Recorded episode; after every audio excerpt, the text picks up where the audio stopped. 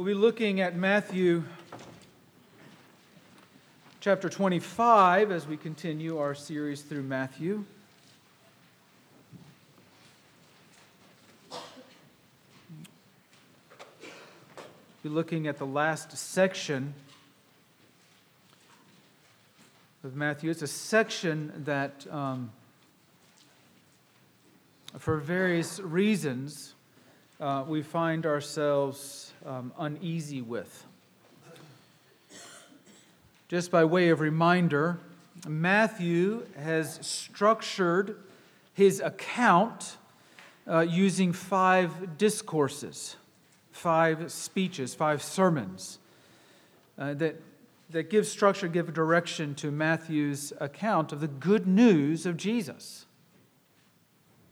The first of those is the best known of those. It's known as the Sermon on the Mount, which begins famously with what we call the Beatitudes or the blessings. This is the last of the five discourses, and it's a little bit less well known. It's popularly known as the Last Days Discourse, begins with chapter 24. And it begins with a somewhat famous seven woes or the pronouncement of the seven curses against the Pharisees, who were in that age the embodiment of the spirit of every age. Matthew's message to us has been that the promised king has arrived. The king in whom alone is to be found the blessed life of the loving God's shalom making righteousness. The promised king has arrived, in whom alone is to be found the blessed life of the loving God's peace-making righteousness.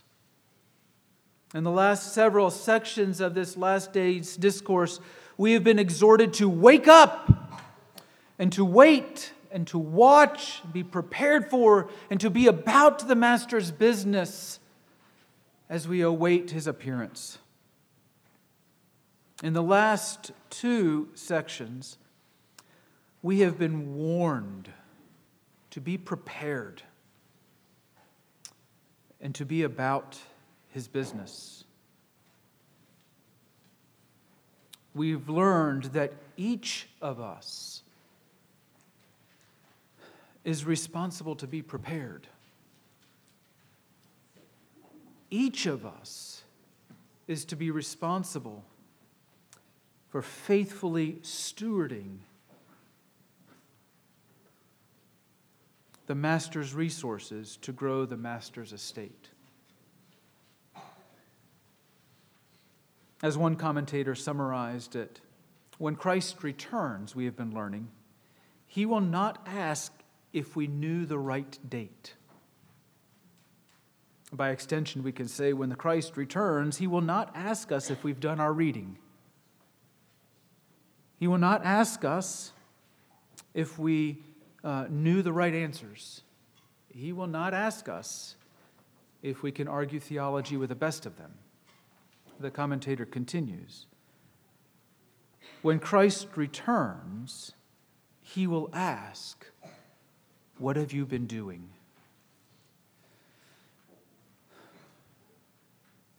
So, of course, that presses upon us the question well, what should we be doing?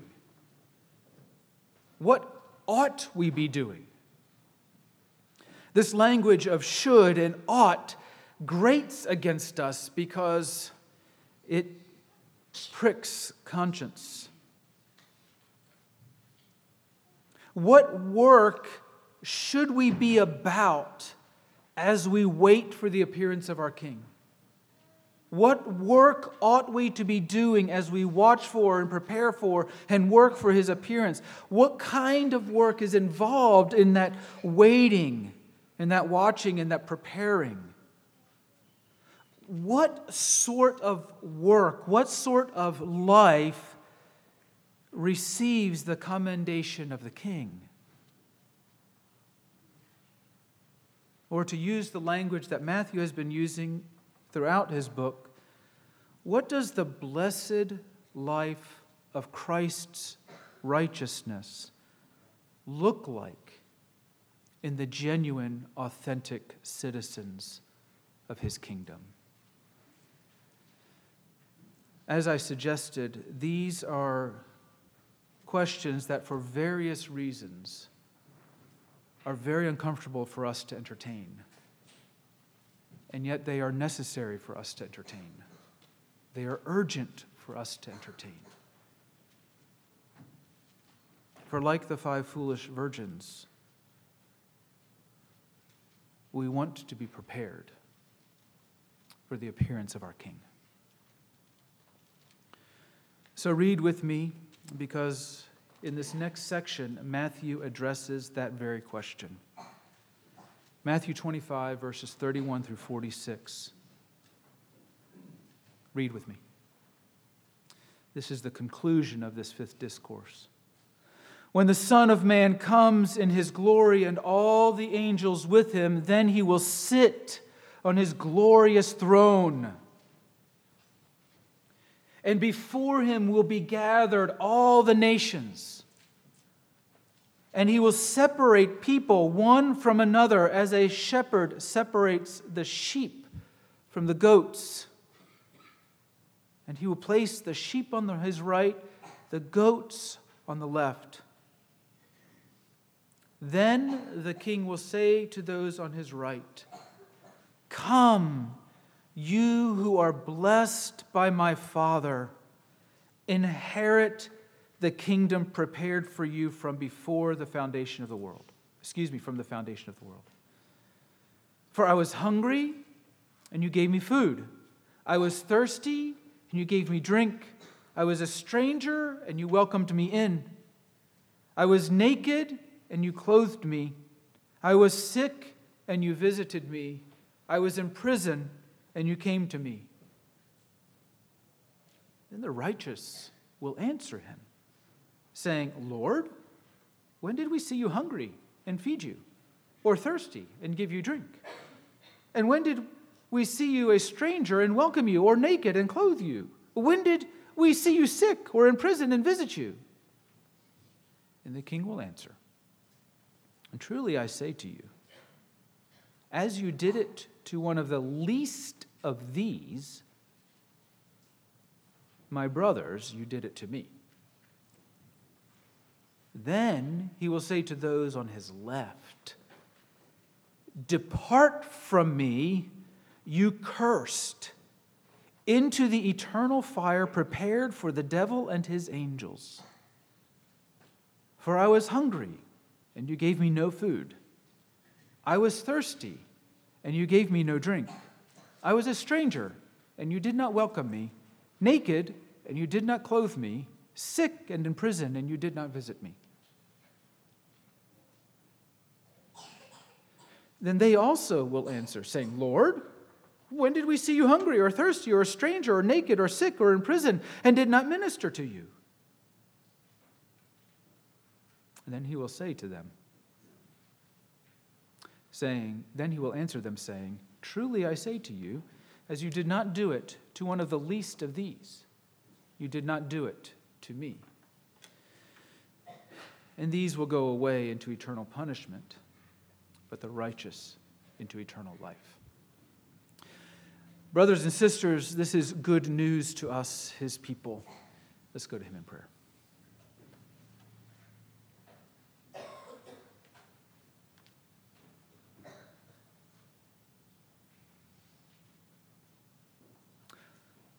Our hearts, O God, are wooed, and our minds, O God, are distracted by the whispers and the delights of the culture around us. It twists us, it misguides us, it blinds us, it binds us.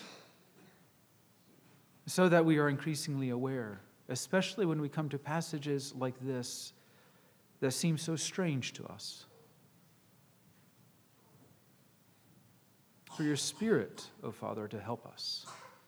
And so, as your children, We come in Jesus' name and we ask that indeed you would grant us ears to hear and eyes to see, hearts to rejoice, lives changed.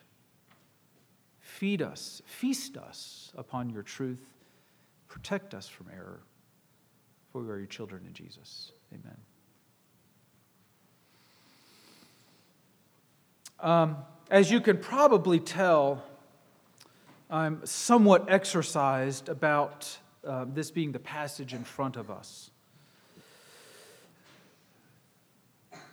I wish I could say that it's a really complex passage, it's really difficult, but it's actually pretty straightforward. And so, what makes it complicated is not the complexity of the ideas but the transformation of life that it calls for. It's describing the life of righteousness. We see it four times in our passage hungry, thirsty, stranger, naked, sick, and imprisoned.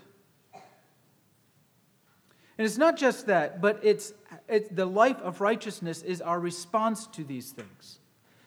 So I was hungry, you gave me food. I was thirsty, you gave me drink. I was a stranger, you welcomed me. I was naked, you clothed me. I was sick, you visited me. I was in prison, you came to me. The list is repeated four times in our short little passage. Because that's the nut and bolts of the life of righteousness. It's not a comprehensive list, it's not an exhaustive list, it is a representative list. It's sort of like Matthew, in his idiom, is, is creating for us a dot to dot by which we can see the outlines of the life of righteousness. That is to say, the life for which we were created, the life for which we are redeemed, the life of God's love the loving life of the triune God Himself.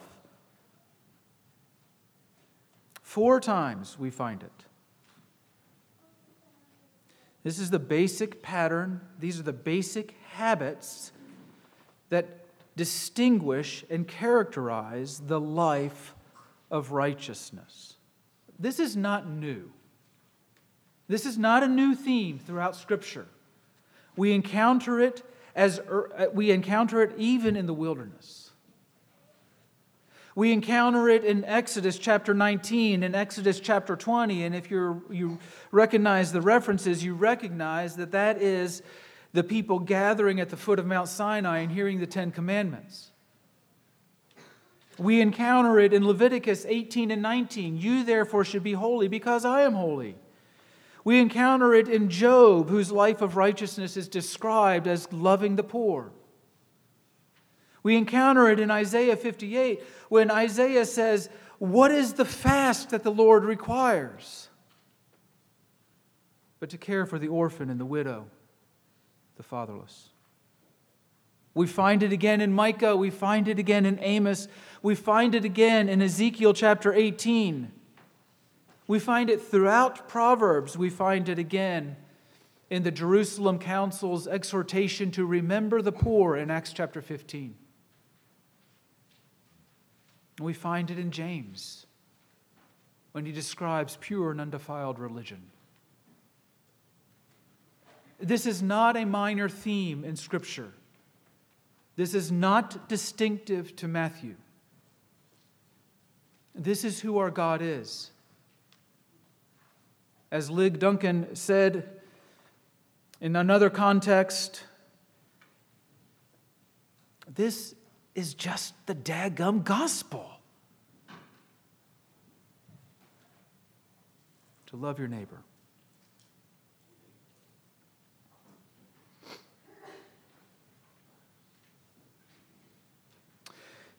Then the righteous will answer him and say, When did we see this happen? And notice what the Lord says at the very end. Truly, I, as I say to you, as you did it to the one of the least of me, you did these uh, you, one of the least of these, my brothers, you did it to me. Excuse me.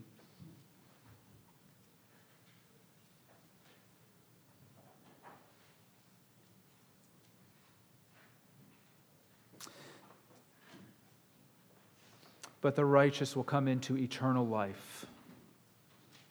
You need to understand that this is the inheritance of righteousness. Do these things, and we enter into eternal life.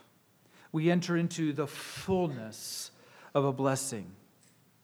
And you don't do these things as we see in 46 in the summary passage. We don't do these things and we enter into eternal punishment. We enter into the fullness of the curse. This seems straightforward enough but I want us to be careful here. We need to remember Matthew chapter 7. Do you remember what happened in Matthew chapter 7? Allow me to read it to you.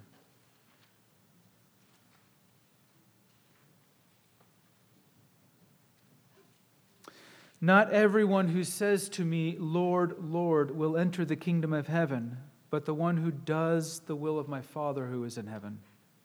On that day, many will say to me, Lord, Lord, did we not prophesy in your name? Did we not cast out demons in your name? Did we not do many mighty works in your name? And then I will declare to them, I never knew you. Depart from me, you workers of lawlessness. We need to be careful because it is really easy for us to read those two passages and to think that if we just do the right thing, He will be pleased with us. It's easy for us to think that the good news is just do your best. But that's not the good news.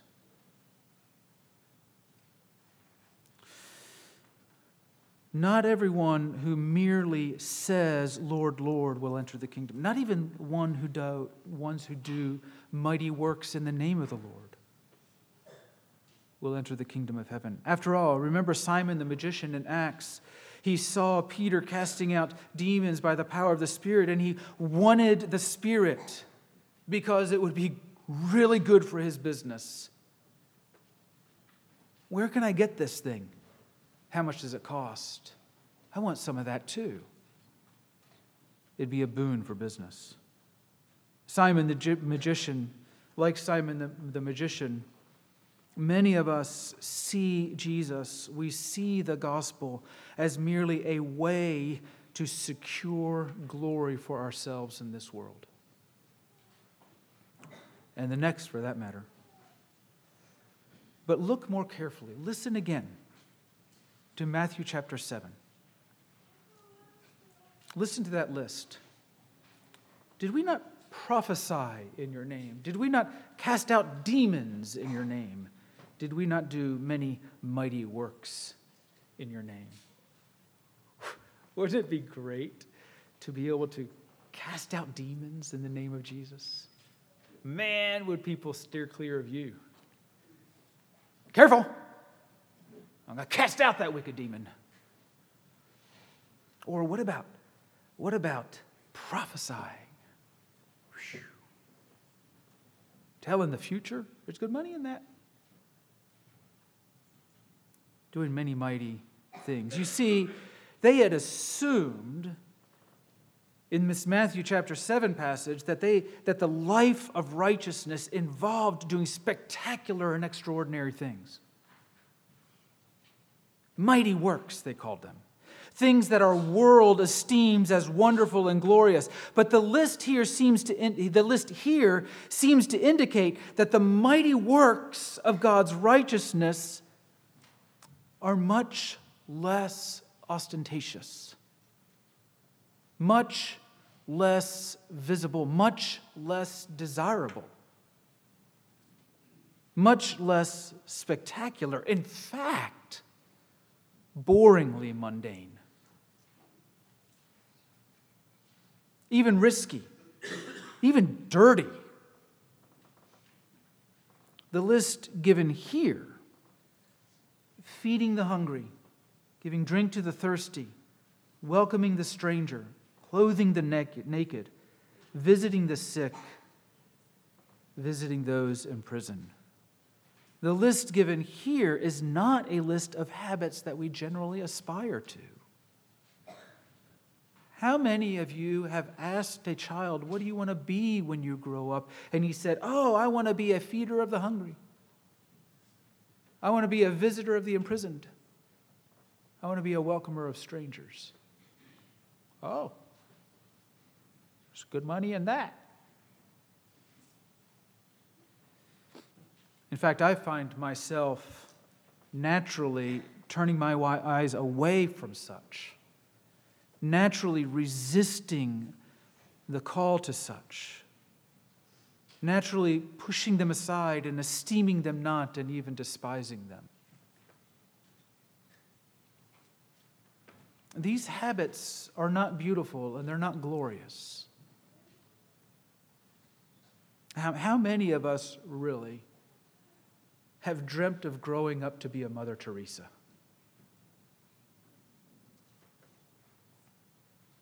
The second thing to notice not only are they mundane, not only are they different from the, the um, glorious acts that people often associate with the life of righteousness, but notice this. Verse 37 the righteous will scratch their heads. And they'll say, What are you talking about? This is the first time we've seen you. When did we see you hungry? When did we see you thirsty? When did we see you naked? When did we see you as a stranger? When did we see you in prison? I remember doing all that. Because you see, the life of righteousness becomes like second nature. So in our passage, those who do these things are not self consciously aware that they are doing them, they just do them. That's who they are, that's just what they do. Don't even think about it, it's just second nature. Clearly, there is something deeper going on than having a checklist by their bedside table and checking it at the beginning and end of each day. Hungry? Check. Thirsty? Check. Stranger? Check. Naked? Check. Boy, was that a story. Homeless? Check. Imprisoned? Mm, not yet. No, there's something a lot deeper going on, such that they appear to be acting instinctively, as though it has become second nature to them. Something happening in them at a pre-conscious, pre-thought level, at the level of character, at the level of heart habits, at the level of their passions. In their minds, they're thinking to themselves, This is just who I am. This is just what I do. Doesn't everybody act this way? It's just who they are. That's the inheritance of the life of righteousness. What is at the crux of it? What is at the heart of it? We've seen many of these habits before as we have walked with Matthew through his account of Jesus' life and ministry. As Matthew has been telling the story, we have watched Jesus act in these ways. We've seen him feeding the hungry. We've seen him visiting the sick. We've seen him welcoming and embracing and including table fellowship with strangers and even enemies. Who does that? Matthew is not describing some abstract theoretical life of righteousness. He is sketching the, for us here the life of Christ. What Matthew is describing here when he says hungry and thirsty and stranger and naked and sick and in prison, he's describing the life of Christ. That's why Jesus says, Truly I say to you, as you did it to one of the least of these, my brothers, you did it to me. Jesus himself is saying, I am the least of the least. That's who I am. Even though you may know me as the God of righteousness. Because this is the glory of the righteousness for which we all hunger and thirst. The life of Christ reveals with clarity and glory the life of righteousness for which we all hunger and thirst. A hunger and thirst which is only fully and overflowingly satisfied in Jesus. And so some of you might be remembering oh, he's reaching all the way back to the Sermon on the Mount. Blessed are those who hunger and thirst for righteousness, for they shall be satisfied. They shall be super satisfied. You see, this is how God's, the glory of God's righteousness is his great love by which he comes into the mess of the world to save sinners, of which I am the chief. To come to the most vulnerable, to come to the most despised, the most rejected, the most sick, the least, the lost and the lonely, the wondering and the wandering, to his neighbors, strangers, and even to his sworn enemies. This is the righteousness of God. This is the beating heart of God's righteousness. This is the crux of God's righteousness. It's the crux of the matter before us. And this is why Paul, in his letter to the Philippians, says, Have this mind among you, which is already yours in Christ Jesus, because this is the righteousness of God and why he says in Ephesians chapter 5 Wives, submit to your husbands as to the Lord, and husbands, love your wives as Christ loves the church and gave himself for her, because this is what love looks like.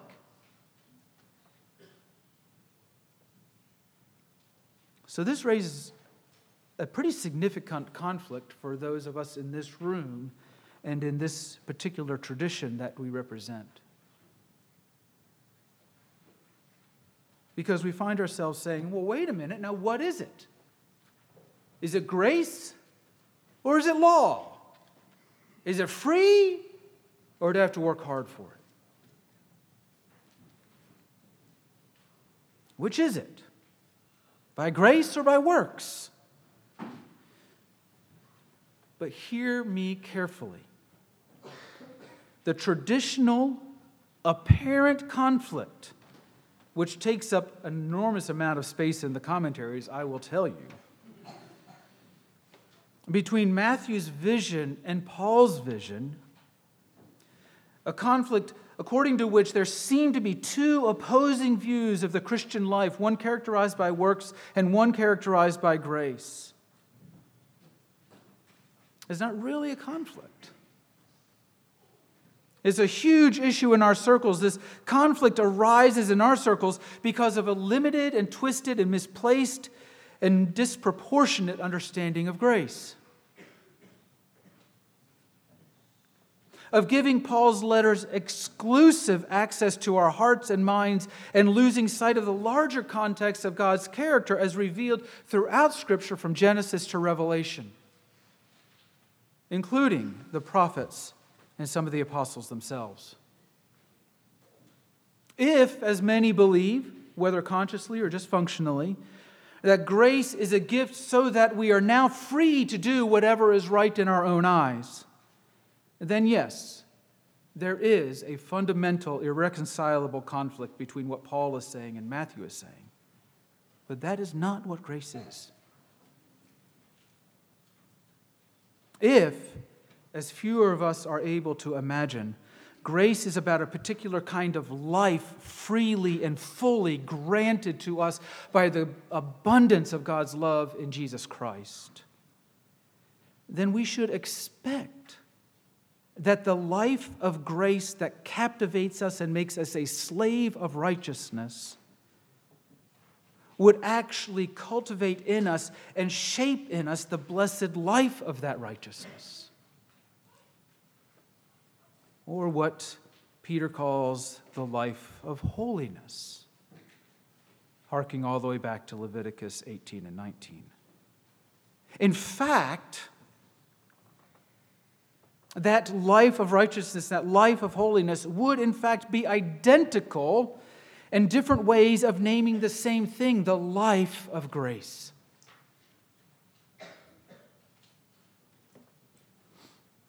And that is, in fact, what we have here. So, how do we account for the apparent differences between Paul and Matthew? Well, in short, Paul is focusing on the source of such a life, the spring in which such a life is rooted. And Matthew's focus here is on the fruit of such a life, the evidence of such a life, the evidentiary works of righteousness. What such a life looks like when it takes on flesh and dwells among us. So, does Matthew give any indication whatsoever of the source of the life of righteousness? He does. Look at verse 34. Then the king will say to those on his right, Come, you who are blessed. Right? He makes it explicit, actually. Come, you who are blessed by my Father.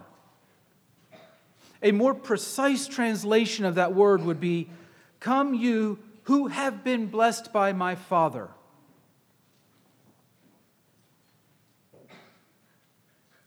And then he goes on to say, You prove the fact that you have been blessed by my Father by feeding the hungry, giving drink to the thirsty, clothing the naked, visiting the home, uh, welcoming the stranger, housing the homeless, visiting the sick and imprisoned. You see the same similar construction in verse 41. Then he will say to those on his left, Depart from me, you cursed. So we don't say it like this, but you might say, Blessed and cursed in order to emphasize the passivity of this. That is something that has happened, and our lives bear the fruit of it. Oh, I see. We're all generally good people. We're all morally neutral, and God blesses some and God curses others. I get it. But that's not what's happening here. The fact is, as Paul will tell us, in Adam, all of us inherit the curse.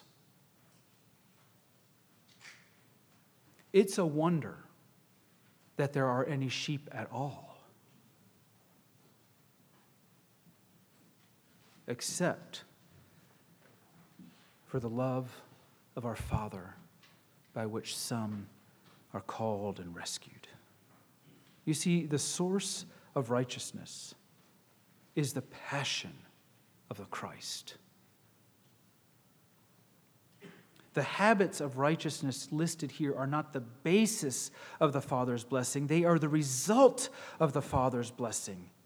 A blessing freely and fully granted and secured in Jesus Christ. And that is why Matthew says, Blessed are those who, are hung, who hunger and thirst for righteousness, for they shall be fully satisfied. And later, just a couple verses later, they will be full to overflowing in Jesus, who perfectly and completely fulfills all righteousness in such a way that our righteousness exceeds that of the scribes and Pharisees.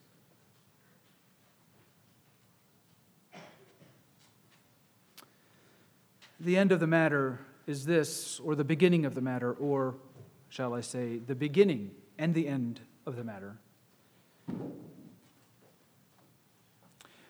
is that when our passions are transfixed and transformed by the passion of Jesus Christ, the inevitable and unavoidable result is a life of righteousness, a life of increasing compassion and tenderness for the least, for the lost, and the lonely. Eyes to see and welcome neighbor and stranger and even enemy. Brothers and sisters, there is a well known question that leads us to believe that if we know the right answer, we will be welcomed into heaven. But, brothers and sisters, hear me, and I recognize the risk in me saying this. It is not mere profession or intellectual assent, but lives that demonstrate that they are captivated by and captive to the passion of Jesus. Lives that are transfixed and transformed by the passion of God's great love for us in Jesus. As James will tell us, the demons know the right answer. They just don't walk in conformity to the passion. So, what constitutes this righteousness that is pleasing to the Father? It is hearts that are so transformed by the passion of Jesus that it has become second nature to us to feed the hungry, to clothe the naked, to welcome the stranger, to house the homeless, to honor our neighbor and our neighbor's family, to visit orphans and widows in their affliction. In short, the righteousness that is pleasing to the Father is the shalom making righteousness with which we are clothed in Jesus Christ. You have to understand well, I'm going to be on the lookout for hungry and naked, but understand the fact is you are surrounded by the hungry and the naked and the homeless. You are surrounded by the vulnerable. Every day, every relationship, every responsibility is filled with 10,000 moments to recognize and respond to the appearance of Christ before our very eyes in one another.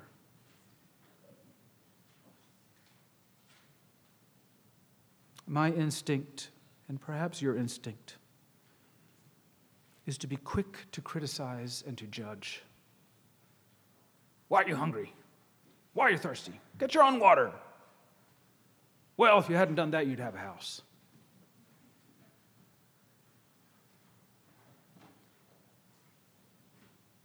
Every day, every relationship, every responsibility is filled with 10,000 moments to recognize and respond to the appearance of Christ before our very eyes. We should be careful, though, not to spiritualize and generalize. Because the fact is that we should be on the lookout for the hungry, the thirsty, the naked, the homeless, the stranger, and the imprisoned. Because after all, the righteousness of God in Jesus Christ shows that the love of God comes to seek and to save the sinners. Seek them out. Look for them. Prepare for them. Be ready for them. Because this is the life of righteousness that pleases the Father. It is the life of righteousness which in Jesus Christ is freely and fully yours and freely and fully mine. It is the life of the Father's abounding love to the least of these, Christ's brothers, so that we may know him, we may rejoice in him, we may exalt him, we may celebrate him. So let's go to him in prayer.